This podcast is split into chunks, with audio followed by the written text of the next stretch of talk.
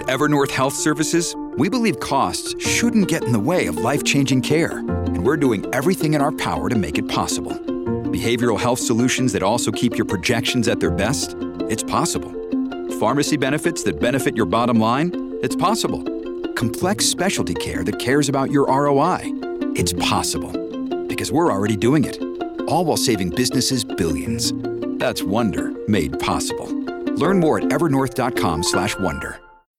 When you need mealtime inspiration, it's worth shopping Kroger, where you'll find over thirty thousand mouthwatering choices that excite your inner foodie. And no matter what tasty choice you make, you'll enjoy our everyday low prices, plus extra ways to save, like digital coupons worth over six hundred dollars each week. You can also save up to one dollar off per gallon at the pump with fuel points. More savings and more inspiring flavors make shopping Kroger worth it every time. Kroger, fresh for everyone. Fuel restrictions apply.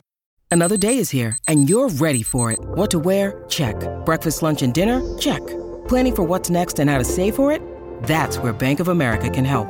For your financial to-dos, Bank of America has experts ready to help get you closer to your goals. Get started at one of our local financial centers or twenty-four seven in our mobile banking app. Find a location near you at bank of america dot com slash talk to us. What would you like the power to do? Mobile banking requires downloading the app and is only available for select devices. Message and data rates may apply. Bank of America N A, member F D I C. Welcome to the New Books Network. Hi everyone, and welcome to New Books Network. I'm Galina Limorenko, doctoral candidate in neuroscience with a focus on biochemistry and molecular biology of neurodegenerative diseases at E P F L in Switzerland, and I will be your host today. Today we'll be talking to Brian Villmoare about the new book, The Evolution of Everything: The Patterns and Causes of Big History. Big History seeks to retell the human story in light of scientific advances. Humans are biological creatures operating with instincts evolved over millions of years ago. But in the context of a rapidly changing world, and as we try to adapt to new circumstances, we must regularly reckon with our deep past. Brian, welcome to the show. Hi, thanks for having me. All right, so can you tell us about yourself and what do you do? So I'm an associate professor of anthropology at the University of Nevada, Las Vegas, um, and my particular specialty um, is human evolution. So I'm a paleoanthropologist, um, and I work uh, in Ethiopia when I go into the field, uh, and I sort of walk the desert looking for bones. What got you into anthropology? Uh, as a kid, actually, I was always interested in evolution. Uh, I read Stephen Jay Gould's books as a kid uh, in the eighties, and um, just had an opportunity to go study with some of um, some some of the more well-known paleoanthropologists when I was at Arizona State, and it just took off from there. And you mentioned you do a lot of field work. Is that something that you really wanted to do as well? Yes. So I, I really like Uh, spending time in the outdoors, and I really was um, excited by the idea of a career where it's both intellectual, um, but also you get to spend a fair amount of time living in a tent. And did you have any mentors along your journey and colleagues as well that uh, were very supportive of you? Yes, uh, I had two, uh, actually three. So um, Charlie Lockwood was my advisor. Um, and he was a very well-known paleoanthropologist. Unfortunately, he was uh, killed in a car accident when he was still quite young. Um, and Bill Kimball, who passed recently. Uh, and I've actually uh, worked for a long time with Kay Reed, uh, who does um, paleoanthropology with me in East Africa. And you yourself, in the position of mentor, what would you say to our student listeners and early career researchers? Um... Yeah, it's complicated to be a grad student, actually. Um, the main thing is to um, to have ideas. You need to have ideas, and, and usually you get ideas by really um, diving deep into the subject uh, um, and figuring out where the interesting questions are that have not yet been answered. Mm, love it. All right. So your latest book? Yes. Uh, Evolution of Everything, that's right? Right, that's correct. So how did you come to writing this? So I decided to, there was a, a movement called Big History. And the idea is to teach history in the context of sort of the, the deeper history and prehistory uh, of the earth and the universe. And I decided to teach a class like that at uh, U N L V here. And after a few years, I realized there was not really a textbook that I liked that approached it the way I felt it should be approached. And my students would tell me now and again, you really need to write a textbook for this course. Um, so a couple of years ago, I finally uh, pitched the idea. Cambridge uh, Cambridge said they liked it, and I've been writing it up, and it should be coming out, I don't know, fairly soon, I suppose. Okay, so let's dive into the book. And where do we start? Yeah, I know. So so how did it all begin? Um, well, so the book is, um, it's it it goes chronologically. And also it starts with the widest possible perspective and then kind of narrows in. So it starts with the Big Bang, and then I have a section on geology, then evolution, um, and then animals, and then I work my way into humans. So the idea is to sort of show how humans are a specific example of particular instances of uh, primates, mammals, the animal kingdom, and even the universe itself. So I spent a fair amount of time talking about the origin of life um, and how it is tied to the history of the uni- universe itself. So I was trying to connect all of these things, um, at least in the first half of the book. The second half of the book, I tackle a lot more sort of what you would call history, but from a scientific perspective. So it's kind of broken into two parts. So can we start with the very beginning? So with the birth of the universe, so you mentioned the Big Bang. Can you explain how, how it all began? Well, as far as we know, there was uh, a tiny little spot of energy, um, smaller than a subatomic particle, and of course it exploded. And everything that follows is kind of the playing out of that. And I wanted to to try to capture the importance of that for students and explain the way uh, in which even the elements themselves are formed. So the idea is to sort of show causality for not everything, but as much as I could. Um, and I was trying to link some of this to just our, our life here. So, for example, the way elements are formed, normally they're in stars, and you com- basically the gravity of the star compresses the atoms, and the atoms fuse, and you get fusion reactions, which is analogous to uh, sort of the, the fusion explosion.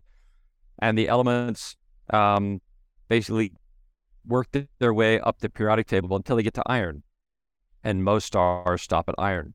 And so iron is very common in the universe, and the Earth uh, is in some ways kind of a The, the center of it is a ball of iron. And that's really important because the the rotation of that liquid iron gives us this big magnetic field that protects the Earth from solar radiation. And without it, there wouldn't be life on Earth. And that's why there's no life on Mars, because that center has cooled. So the fact that nucleosynthesis ends at iron, and there's a lot of iron in the universe, has led Earth to be substantially made of iron, and that is what allowed life to exist. So I wanted to, to show the causes of that. So does this mean that the end of the universe is just going to be a big slab of iron?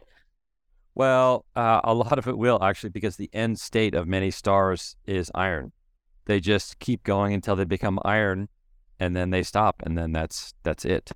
Um, heavier elements come from supernovas. Large enough stars actually explode, and they generate enough force to fuse iron into the heavier elements. So things like gold or tungsten or uranium, all those things are are rare, um, and they're rare because only the largest stars that explode in a supernova produce them. So many of us would be familiar with the saying that we're all made from stardust. Is this correct? How does it work? Uh, yes, we are.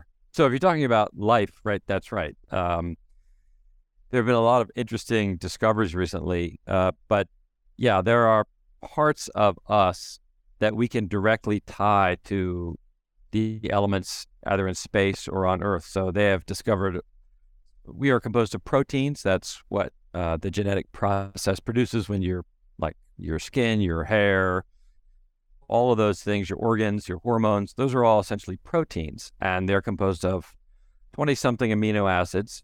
And those amino acids have actually been discovered on meteorites. They can be produced by just putting simple chemicals like oxygen, hydrogen, nitrogen uh, into a test tube and heating it and run electricity through it. So you can actually produce a lot of the elements of life. And there's actually a recent discovery that one of the bases of R N A um, was discovered on this meteorite that was discovered in Australia. So literally we have this, you know, you have D N A and R N A in you that sort of is the, are the instructions for the building of your body. One of the digits of information was actually discovered on a meteorite. And it's actually possible to synthesize it on the surface of basalt. There was just a, an article over the summer about that. So yeah, we are um, just composed of the stuff of the universe. So moving forwards in time, so from the birth of the universe to the birth of Earth, how did it come to be? Uh, well, basically there was um, a bunch of dust and rock and gas floating through space, and it consolidated. There's a an interesting process where there's a gravitational force between all things. So if when two things pass each other, um, they are drawn to each other, and if they're close enough, they'll actually start orbiting each other. And enough of that material gets caught up in that, it actually can form a sphere. And so that's how like the sun was formed and the planets and so forth. There, it's not an accident that they're all spheres. So then how did the life on Earth begin? Do we have any idea, or which what are the best uh, sort of ideas that we have?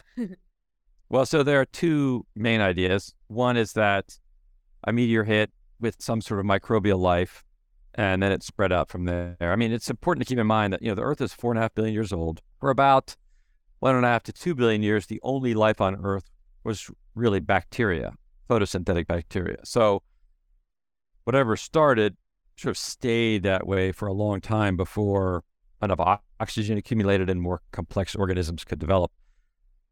So in terms of the actual origin, it is possible that something, you know, something microbial fell to Earth, or um, like I said, they've been able to experimentally produce some of the elements of life in basically in test tubes. So we don't really know, to be honest. Uh, they have not yet been able to produce life, but they've produced precursors or parts of life in test tubes. The the the problem, of course, is that in experimental conditions, you know, you have a few milliliters of material and you have days, weeks, or months to produce it. But the Earth had millions of years, and the whole Earth uh, in terms of space. So a lot more interactions could occur naturally than we could reproduce in a laboratory. So as you speak about all of these events, of course, they took, took place such long time ago, like four and a half billion years for uh, the first life to occur. What are some of the ways that we can study these events, and especially the birth of the universe? Uh, well, so in terms of dating it, of course, they it's astronomy. So they, they look at the stars, and what they do is they look at the movement that they see among the stars, and they basically calculate backwards, both in time and space. So you just watch something moving, and you calculate the, the direction and the speed, and then you say, okay, it must have come from this place, uh, and and it would have taken X amount of time to reach where it is. And they basically do that for all of these stars, and they calculate backwards. So obviously there's a lot of math involved in that. When it comes to the Earth, they can actually, because we have the materials here, we can radiometrically date the Earth, and the same, the same, we do the same with the moon. So you can take these really small crystals called feldspars, and when they are formed, they start a radioactive decay from uranium, one isotope of uranium to another isotope of uranium, or from one uh, isotope of uranium to lead. And you can look at the ratios of the elements to each other and calculate how long it has been since they've formed. It's the same principle as carbon fourteen dating. So you mentioned that we have these building blocks for life that we we can sort of make them in a test tube with some electricity and stuff like that, but we still cannot like make life from scratch. So how credible are those ideas of panspermia, uh, that the life has arrived on a meteorite, for example?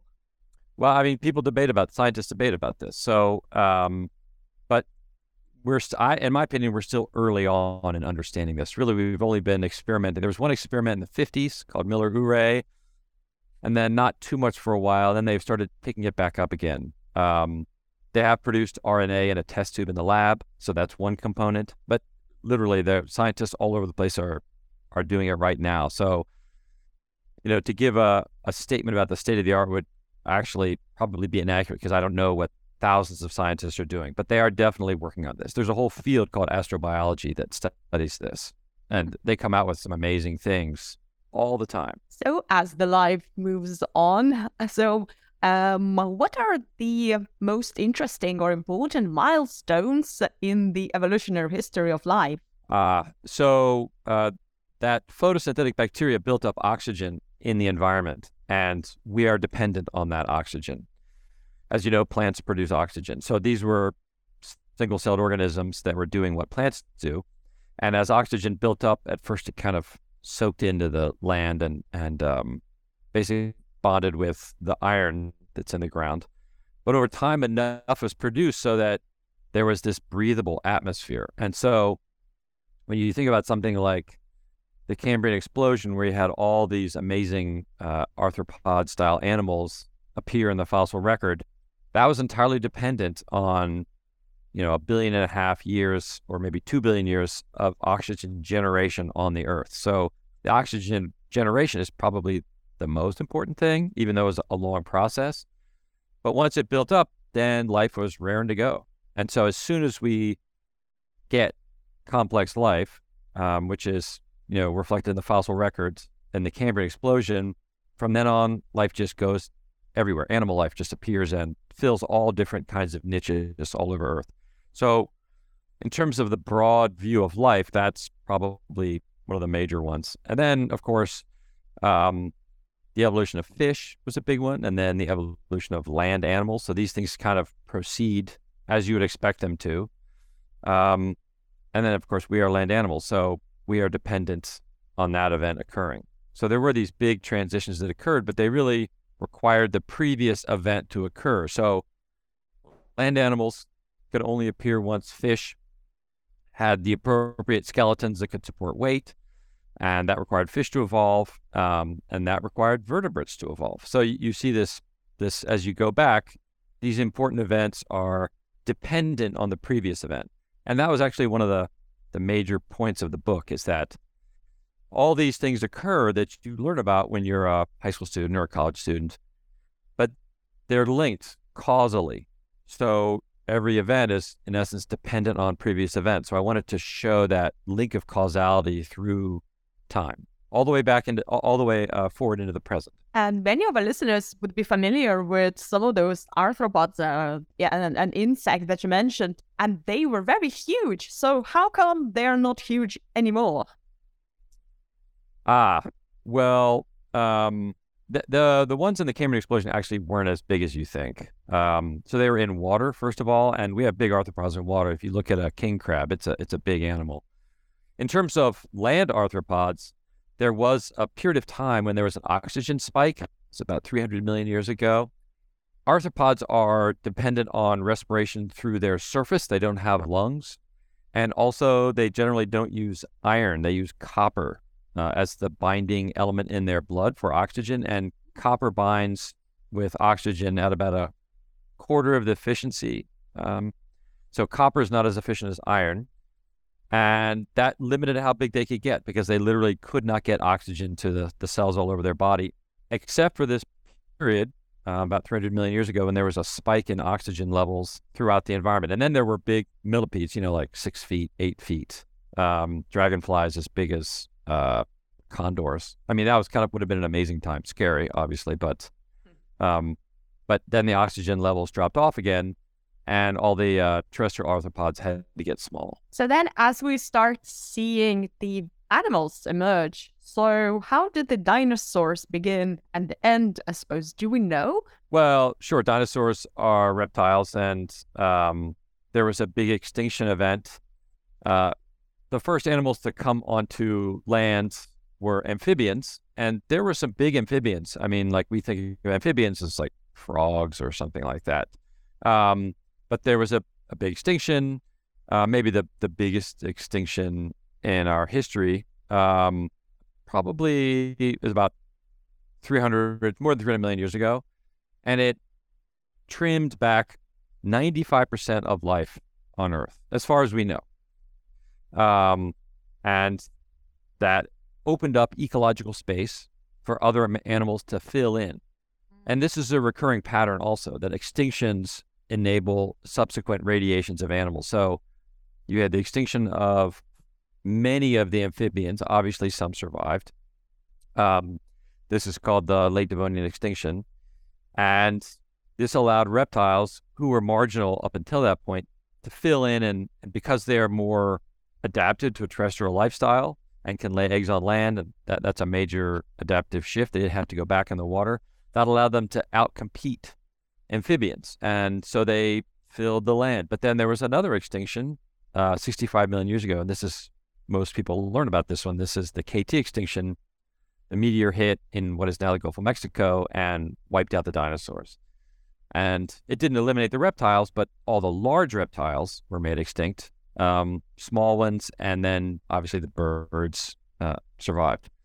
So yeah, we do actually know the, the origin of the dinosaurs, which were reptiles. And anyway, dinosaur is this strange term that scientists don't use. We tend to use it because it's convenient. We, in our mind's eye, we tend to think of these big lizardy things roaming the landscape, but they're actually two main groups, and they were, weren't that closely related. They lived in the same place at the same time, but in the same way that right now marsupials and placental mammals, you know, some people might use the term mammal to describe them both, but they're really fairly distantly related groups.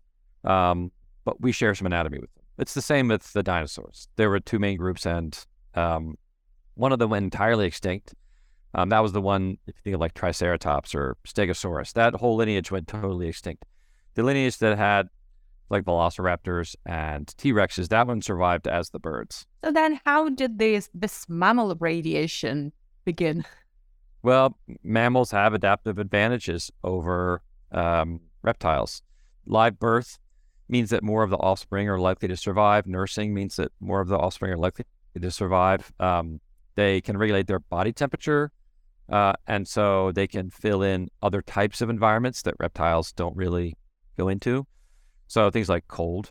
So mammals just were more well adapted, and so when the K T extinction kind of wiped the slate clean, and there were small reptiles and small mammals, small mammals filled in a lot of the same ecological niches that the dinosaurs had filled. So large herbivores, small herbivores, insectivores, large carnivores, all of those niches are now filled by mammals that were once filled by dinosaurs. And how did the lineage that led to us basically begin? Where do we draw this line? We can start thinking about primates perhaps, or ancestors to primates. Sure. Primates actually predate the K T extinction, although they were tiny little, they, they look like shrews essentially. Um, yeah, primates have this unusual adaptation. They're arboreal. Um, they have a few unusual traits. Primates, including you and I, don't have claws. They have fingernails. Um, and a, and so the first primates were these little sort of grabby insectivores, probably living near flowers. So the, the evolution of the flowering plant was pretty important for primates. So as you know, all kinds of animals uh, go to flowers to take pollen, and primates might have hung out near there and grabbed the insects. And when we look at the oldest primates, or what we think of as the, I hate to use the word primitive, but sort of um, appear to look like uh, fossil, earliest fossil primates, things like the lorises and galagos, they are small car, um, insectivores, and they live solitary lives in the trees. And that's probably what primates were like early on. Um, but another lineage uh, of primates developed, and that is um, the monkeys and apes. And so we really are like that. So we're diurnal, there was daytime adapted, large bodied, social animals. And so if you look at a monkey uh, or an ape or a human, we're all that essentially. And then how did our species evolve? Is this correct to call it species, like Homo species? Well, I mean, first you had earlier lineages, lineages of humans. So, for example, Australopithecus. And Australopithecus was very successful all over Africa and lived for several million years.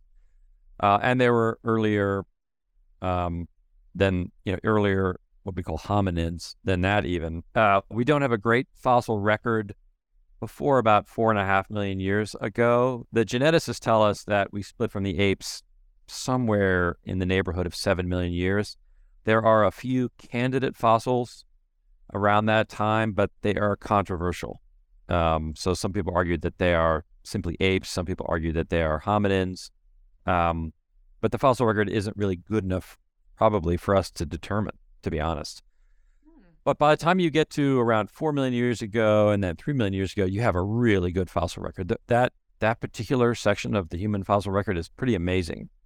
If you study paleontology, I mean, you really don't get the large numbers of individuals in a lot of species. And so if you think about Australopithecus, it's not just a handful of fossils. You can, if, when you look at, um, let's say, apes today, let's say you want to study gorillas. You go out, and you don't study one gorilla.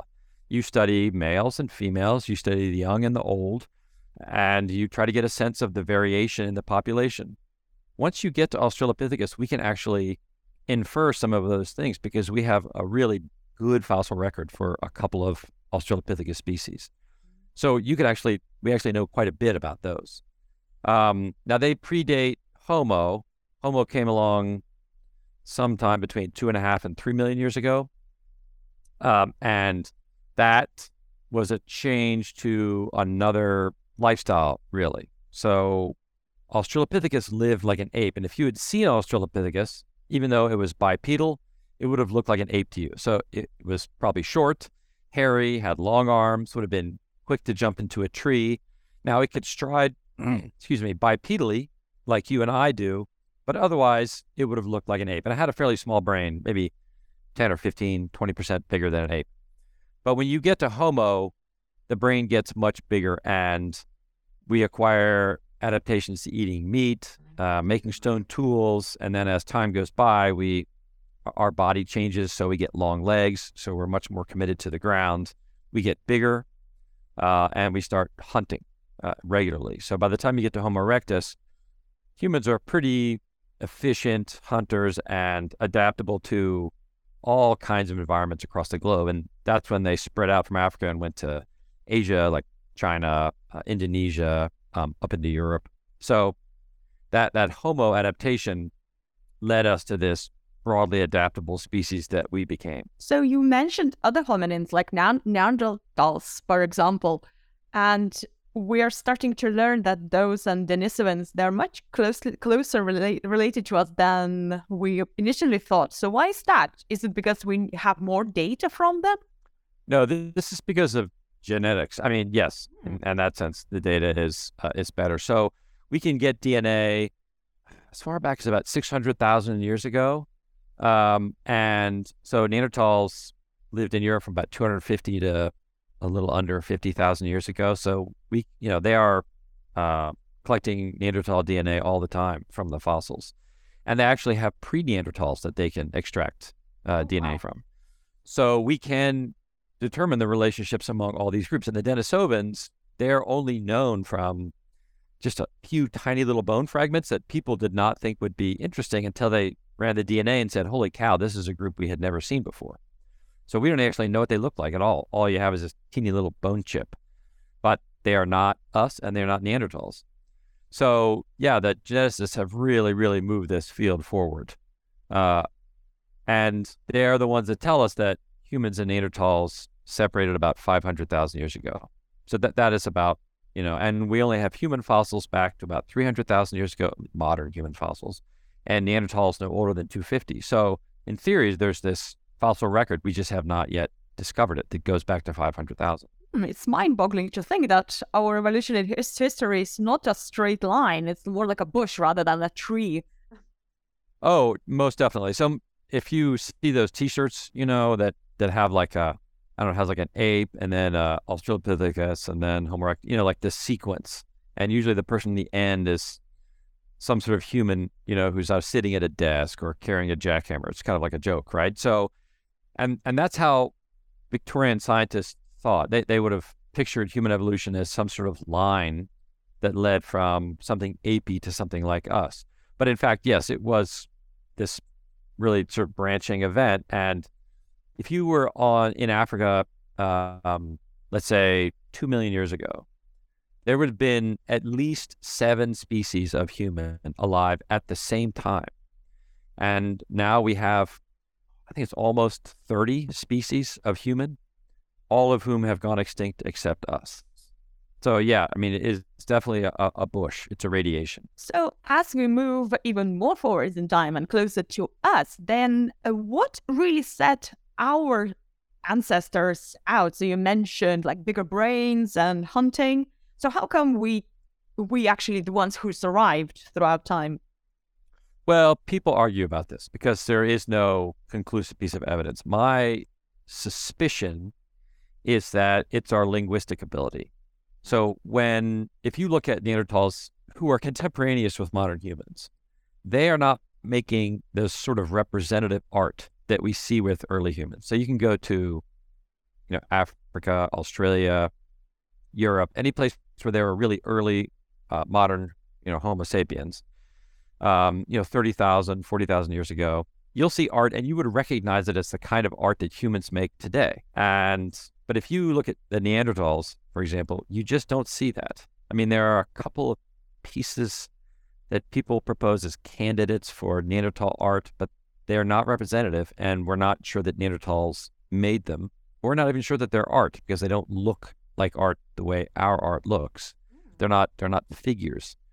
So my suspicion is that that is tied to our, that representative ability is linked to language. And you can imagine the enormous advantage you have if you have language. So let's say uh, someone says, oh, I went over the next hill, there are a bunch of deer, um, we can catch them if we go out before it gets dark. That amount of information is enormous, but really could not be communicated effectively if you don't have language, the way we think of language. Or if things are dangerous, you could be specific, go to the left, not to the right, because there's a leopard on the right side, but it's pretty safe on the on the left. So all of this is this enormous amount of information that would have given us an, a huge advantage over anything else that came before, uh, Neanderthals specifically. And then what do we know about the earliest societies? How did we came together in groups? Ah, yeah. So for most of the history or prehistory of humanity, uh, we lived as foraging peoples, hunter-gatherers. Um, and there are a few societies that are still like that. So there are a few Yanomamo tribes that are like that um, in Africa, the San um, or the Hadza, um, cling to that traditional lifestyle. But basically we would have been that way, let's say the very, you know, from the origin of humans, let's say it goes back five hundred thousand years to, let's say, ten thousand years. So the vast majority of our time, we were just living as hunter-gatherers, accessing resources that the environment provided. So you could hunt, um, you could gather berries, you could get honey, um, seeds, all these kind of things. Um, but the population on Earth filled in every place that there was. So there was no more place to go and population started to increase. And once you get beyond a certain population size, you can't support it as a hunter-gatherer. There just aren't enough deer in the forest to feed everybody. And some people figured out how to domest- figured out how to domesticate a few grains like wheat or rice or barley, um, potatoes, corn, um, some of these plants that could be domesticated. And they realized that they could live off of those in a regular way. And that allowed early societies to just develop higher population densities. And once you get a lot of people, you have to have social organization. And that's, that is the origin of uh, complex societies. It's basically dependent on population density. This actually is one of the things I was trying to get at in the book, is to show how something like population density is a major driver of a lot of prehistory and historical events. And so, you know, we see these transitions and they occur, and then later historical events are also dependent on population density. When you see famines, things like that, wars, um, that's when people run out of resources. Uh, and that's because there are too many people and there's not enough food uh, in the space in which they live. So how did those early societies uh, tackle these issues of maybe having, you know, not, not enough food for everybody to uh, to feed? Uh, well, one way is to uh, develop farming technologies, improve on those, um, things like the digging stick, and then later on the plow, and domesticating animals that could pull a plow. Um, and then, you know, metal tools that won't wear out as quickly or, you know, will turn over the earth faster. That's that's one way, and that, that was probably the most common way. But um, another way they do it is by looking over at their neighbor and seeing if your neighbor has something that you want. And if they do, then you go over there and you take it. And, you know, this is probably the origin of warfare as well, although we do know that um, foraging societies even today engage in something analogous to warfare. So that the urge to take something from someone is pretty deep. I would say it goes all the way back. And was this stratification into hierarchical society necessary for the society to prosper? So I would say yes. And uh, this this is um, due to the fact that if you think about it in a small society, and maybe you can think of your high school class or people in your high school, you know, you, there are there's only a finite number of people uh, whom you can know. So in a small society, a leader could consolidate political information, um, political power rather, by knowing what everybody wants and trying to accommodate people and settling disputes. And you could do that in a small group. And these are the classic uh, big man societies where one person who's particularly good uh, at politicking rises to the top. But once, but there's an upper limit on that. Our, our evolutionarily, our brains seem to be capable of um, about a hundred understanding about one hundred fifty relationships. So that many people. So you need, you can know who's friends with whom, you know, who are not friends, who owes uh, whom a debt, um, who's angry all the time, who's peaceful. All this kind of information can be maintained in your brain up to about in the neighborhood of one hundred fifty people. Some some have better political brains and, and some lesser. But once you get a society with thousands of people, there's just no way for all that information to be in one brain. And so you have to organize the society into hierarchies just so things can happen.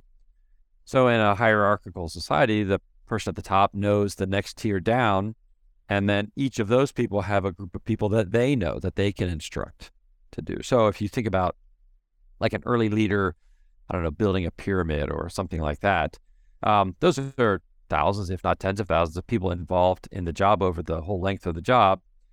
You know, you would have superintendents who would organize the foreman, and the foreman would know the actual workers, because there's no way for the leader to actually know each every worker and how to and who has what skill. So it's sort of an information theory model, and I, I think that that best explains why it's necessary. Of course, people want power; that's a an understood thing, and so people will try to acquire it, but it's enabled in a society like that. So it's like a phone tree. Uh, it's kind of like a pyramid, actually, is the way I think about it. Mm-hmm. So, you, you know, the person at the top knows uh, the layer of people below who knows the, you know, and each one of those people knows a group of people below that, and so forth on down. So let's move to the industrial age. How did we arrive here, and what did it bring us? Ah, well, um, yeah, that that, that is that, that is one of the most interesting transformations. So the industrial age, um, it was a way of making products more efficiently. So if you think about, and I use this example in the book, imagine uh, it's seventeen twenty and you want a pair of shoes. You go to a cobbler and you say, I'd like a pair of shoes. He measures your foot uh, and he says, okay, come back in, let's say, two weeks or something like that, and I'll have a pair of shoes. And this cobbler has to take, you know, the drawing and, and then cut out the leather and put it on last and stitch it all down. And all this happens by hand. And if the cobbler has an apprentice, some of the work gets done by the apprentice, but everything is done with hands. And you can only be so efficient. In other words, it takes a certain amount of time to make a pair of shoes. And if you want two pairs of shoes, it takes twice as long because the person has to do twice as many acts. There's no way to add efficiency to that, really. Whereas once the industrial age starts, you have a series of machines, each one does a specific step. And so it's easy to replicate those steps. And so you can hire a worker who has minimal training and have to uh, be an apprentice for years as a cobbler. And you just teach that worker how to pull this one lever to press out the shape of the shoe. And what happens is that it's once you have invested all your money in the factory and the equipment, making more shoes is fairly easy because mm. each step is a repetition, you know, and the one worker, it's just as easy for that worker to crank the lever a hundred times as it is fifty um, because there's no real skill involved in it. And it's not a big time commitment. So as soon as the Industrial Revolution happens, products just become cheap. In other words, they become really affordable because the big investment is not in the training of the cobbler, it's in the building of the factory. And once you build the factory, you want to use it to produce more shoes. And that pushes down the price of shoes. So, and that's basically how everything is made today. You know, the, the more of a thing there are, the cheaper they tend to be because they're simpler to manufacture. It's just a repetitive process. So you can scale up with the Industrial Revolution. And then once you have this Industrial Revolution and you're making a lot of products, um, this then creates the need for marketing because you need to sell those products. So the transition from the sort of consumer driving uh, the creation of products, like the people needing shoes would go to the cobbler and say, I need shoes, make shoes. Once you have factories, you can produce a lot of shoes cheaply. So really, at that point, you need to find the marketplace. So this then creates uh, advertising and and the modern marketplace, where people are competing uh, in this marketplace with their different products. And they say, my my shoes are cheaper, my shoes are better. They'll you can jump higher, run faster. So that it creates this huge transition in the relationship of people to the objects that they use. Yeah, that makes makes me think, who decides how many shoes we actually need? Yeah, no, th- there are people whose job that is, and they say last year we sold one point two million shoes, uh, and Nike's come out with a new model. We need to compete with it, so we're going to make one point five million in these different colors. Like literally, th- there are people that make a lot of money doing exactly that. So how did those transformations influence our society on organizational level and perhaps politics as well? Well, the Industrial Revolution is what enabled the middle class, for one thing, uh, because there were people, you, you could go to a factory and get a job and make enough to survive. I mean, early on, factory conditions were poor, but the money was much, much better than Uh, what they had been earning on farms. So if you if you go back to, say, seventeen twenty again, ninety plus percent of uh, most societies, people were living on farms, working in farms, and they just were not making enough money. They were making enough money to feed themselves mostly. But once um, industrial production starts, first of all, they don't need as many people on the farm because tractors do the work of fifty people. Mm. Um, but also... Um, you could go to a factory and let's say you move to London at the beginning of the Industrial Revolution. There might be twenty factories and they're competing for you. They want you to work there. So they're going to offer you more money than you would have made at the, uh, you know, in the farm. And this enabled a lot of people to acquire capital really for the first time. And one of the more interesting aspects of this is this is the first time women acquire capital. And from that, they acquire political power. So before the Industrial Revolution, women were sort of uh, part of the home economy, but a lot of factories employed a lot of women, and those women could acquire enough money to live independently. They weren't didn't have to have a family if they didn't want one. So you could go to London, get a job in a factory, and live a life live a life of a single independent woman for basically for the first time in history. And from there, um, the organization of those women. Um, to, you know, try to acquire the right to vote and other, you know, um, like protection in the workplace, that sort of thing. That all starts there. So even though we tend to think of early Industrial Revolution as this horrible place where, you know, there were child workers falling into machines and getting killed, and that absolutely did happen. Um, it also gave a lot of people spending power for the first time. And the other thing was is that the products they wanted to buy were suddenly cheaper because they were made in a factory. So they had more money and shoes were cheaper. So people could afford more than one pair of shoes every few years. So it really transformed the world in a pretty substantial way. So then we move towards the information age, is it? So how did this epoch or era begin? Uh, well, I mean, um, it's really an extension of the Industrial Revolution. Um, it's just a way of um, making more machines that do more things. So your computer, well, if you go back to like the, the plant or the factory that made shoes, there was a machine that that made shoes essentially, and you had to sort of connect the machines t- together.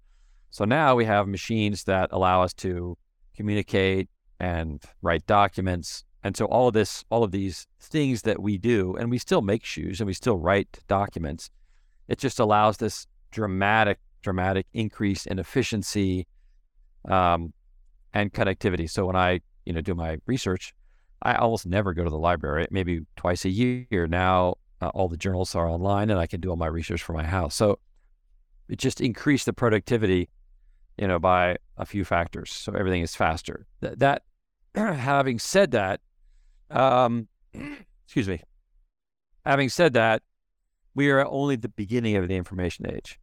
And the big change will occur when artificial intelligence develops, you know, matures. Like we have a, a little bit of it now.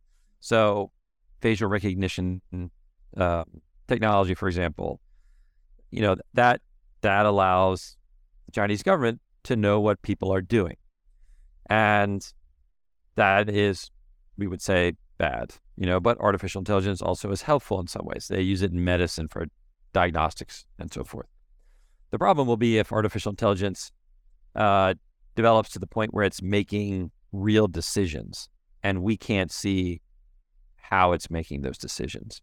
Because um, if like, basically, chaos theory says that once you have enough moving parts in a system, it's not really possible to predict some of uh, the decisions that will be made. And that, that I think would be the danger, uh, because once you have enough processors, you know, things will occur and you'll say, oh, we, did, we didn't program it to do that. But that's chaos theory. You know, it, once you have enough moving parts, predicting the outcome can be pretty difficult. Right now, it's it's not a problem, but like I said, I mean, we, we have not really developed a, you know, practical quantum computers. Once we do, it's hard to predict where it's going to end up, let alone this idea of sort of consciousness in the computer. If that happens, really all bets are off. So yeah, you're completely right. It's impossible to predict the future. So then I was wondering, so what would be your vision for the future? What do you think we should be going going towards? Well, one thing that's going on that I think is important is that demographics are driving populations down. So once you educate women, and, and the education of women has really taken off across the world, women just have more children. I uh, have, sorry, have fewer children. Um, and that demographic effect is being seen all across the world in every continent. So the population is still growing, but they predict somewhere around twenty fifty, twenty seventy, basically the planet will peak and there will be fewer and fewer people. And we're actually seeing this in some countries, um, Japan, Italy, some of the more uh, in developed countries, women just have decided they don't want to have children or as many children. And so it'll be interesting to see what happens to societies as populations decrease. It has some really interesting effects in countries like Japan, where there are whole neighborhoods in cities that are emptying out because as the elderly people die, they don't have, they, they didn't have children and there aren't people to, to fill into those, those homes. And so they just are empty. Uh, Tokyo is the only part of Japan that's actually growing demographically. Uh, and they're going through this sort of crisis there because they don't know what's going to, what it's going to be like in fifty years. And much of the world may go through that, that same process as well. So that, that's really going to be interesting to see unfold. And I, I have no idea, but it will be good for the environment, obviously, because people use the environment. Uh, and the environment is going to be a big determinant. You know, if the polar ice caps melt in some substantial way, large parts of the world will be underwater. Um, if it gets hotter, there will be places where people won't want to live. Uh, working in our favor will be technology. So we may, let's say we develop some sort of fusion technology, then we'll have electricity and we can cool places so people can live even where it's hot and they can transport themselves without polluting the environment.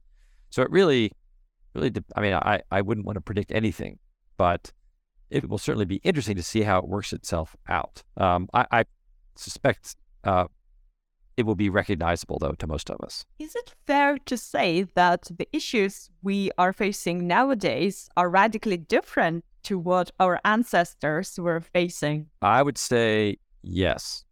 Uh, if you look at our ancestors, their concerns were all day to day. And in fact, uh, the human brain is not really, didn't really evolve to think long term, because imagine you're Homo erectus two million years ago.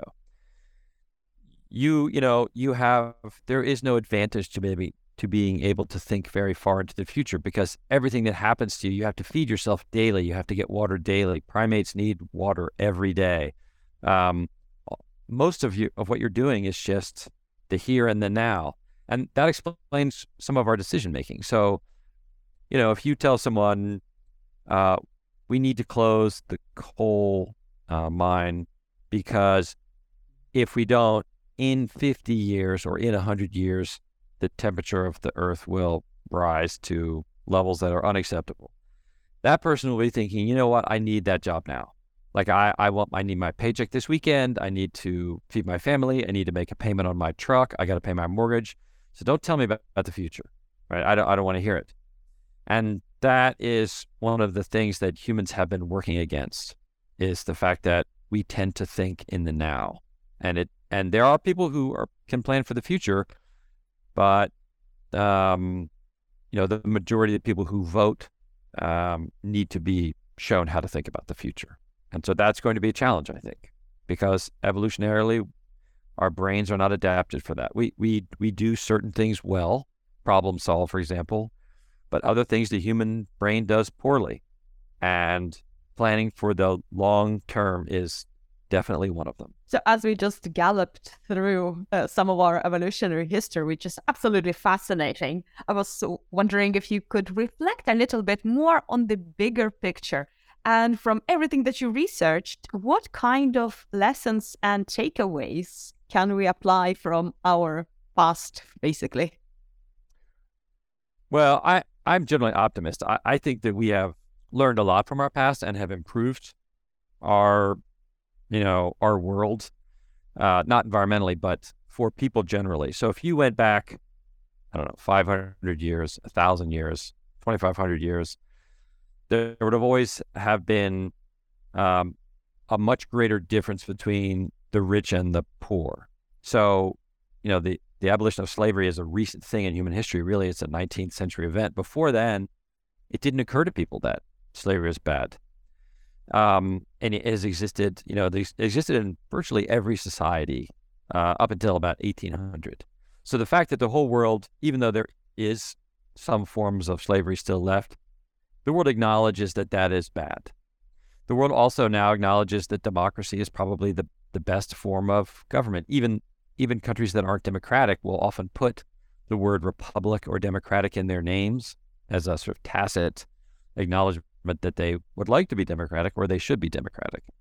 Uh, so I feel like um, things have improved. You know, the idea that we would take away the right of women to vote, I mean, that's it just would never, ever occur to anyone. But, you know, women really couldn't vote until one hundred years ago and anywhere on Earth. So I think that in general, um, the, the trends of the Enlightenment have caught hold and are self-evident and are moving the country forward. It it is it is a more peaceful country, even though at any given moment there are wars. You know, Russia invaded Ukraine, sort of calling back to some of the fascist totalitarians of the nineteen thirties. But the world is outraged at it, and they have stepped up. They haven't let it progress. So the fact that, you know, Ukraine is getting weapons from the Western world, that's that's a big improvement over what happened in the thirties. Um, and I don't know. I think in general, it will be halting, but we do seem to be progressing. I mean, in seventeen hundred, there were no democracies. And now there are, I don't know, seventy-five democracies or something like that. I mean, it's not perfect and you still have to push, but the trends are in the right direction, even if there have been some hiccups of late. That's my, that's my feeling about it. I feel like we have learned a lot of the lessons, I guess is what I'm saying. And what discoveries in your research for writing your book, The Evolution of Everything, surprised you the most? Ah, um, I guess the role of, it's going to sound boring, but the role of large numbers really drives so much of what happens. Um, large numbers of uh, products manufactured, large numbers of people who need to be fed, large numbers, large numbers of voters. Um, large numbers drives everything. Um, and I guess I hadn't, hadn't really thought about that, because when I study, you know, fossils, we look at, you know, a handful of them, you know, populations of fifty or a hundred, something like that. But, um, but yeah, I mean, it is amazing how, and, um, how complexity and chaos theory, which are dependent on large numbers of things interacting, really do tell us how nature works. You know, I mean, ants, for example, uh, you know, ants in large numbers do amazing things. They build bridges, they build these huge nests, they engage in something analogous to animal husbandry when they capture aphids and milk them. Um, but a single ant can't do any of those, any of those things. Really, a single ant can't do anything. So things really unfold once you have large numbers of things. And I guess that was one of the more interesting observations I acquired doing this work. And if you could time travel, what would be your time period of choice to go and visit and, you know, have a look around? Uh, oh, for sure. I would want to go back to look at the dinosaurs. I mean, how, how could you not? I mean, you'd want to be able to hide, obviously, because there are a lot of things trying to eat you, but it just, um, those large animals must have been magnificent. Um, and it's a shame. I mean, the largest land elephant now, land animal now is an elephant, um, nowhere near as big as some of those big sauropods. I mean, that must have just really been amazing. So that's when I would go back. Perhaps you would have needed a time machine that could fit one of those shark cages just so yeah. you don't get snatched. Right, exactly. Yeah, you want an armored one for sure. You know, like a tank or something. Well, this has been a fascinating discussion. So what are you currently working on? What will be your next project as well? Uh, well, I work in East Africa, so we have some discoveries. Um, and because of COVID, we weren't, I, I work in Ethiopia, so we weren't able to go to Ethiopia and describe them. Um, and they're sitting in the museum right now waiting for me. Uh, hopefully in the next month, I'll be able to go um, study them, write, write them up, and publish them. Um, and then if circumstances are right, we will go back into the field in January. So that's that's the next thing I would be working on. And what's the best way for our listeners to find more information about your work and also your book? Uh, the book is published by Cambridge University Press, so I guess they could go there, or they can Google me, Brian Villmoare, um, and I'm at uh, University of Nevada, Las Vegas. So I would say Google's probably the easiest way to find out what I'm doing. I, I have a, a lab page, and I list a, my research and their photographs, so some of the work in East Africa and so forth. So that would probably be the easiest thing. Excellent. Well, thank you so much for joining me today. My pleasure. I'm going to do it. I'm going to do it.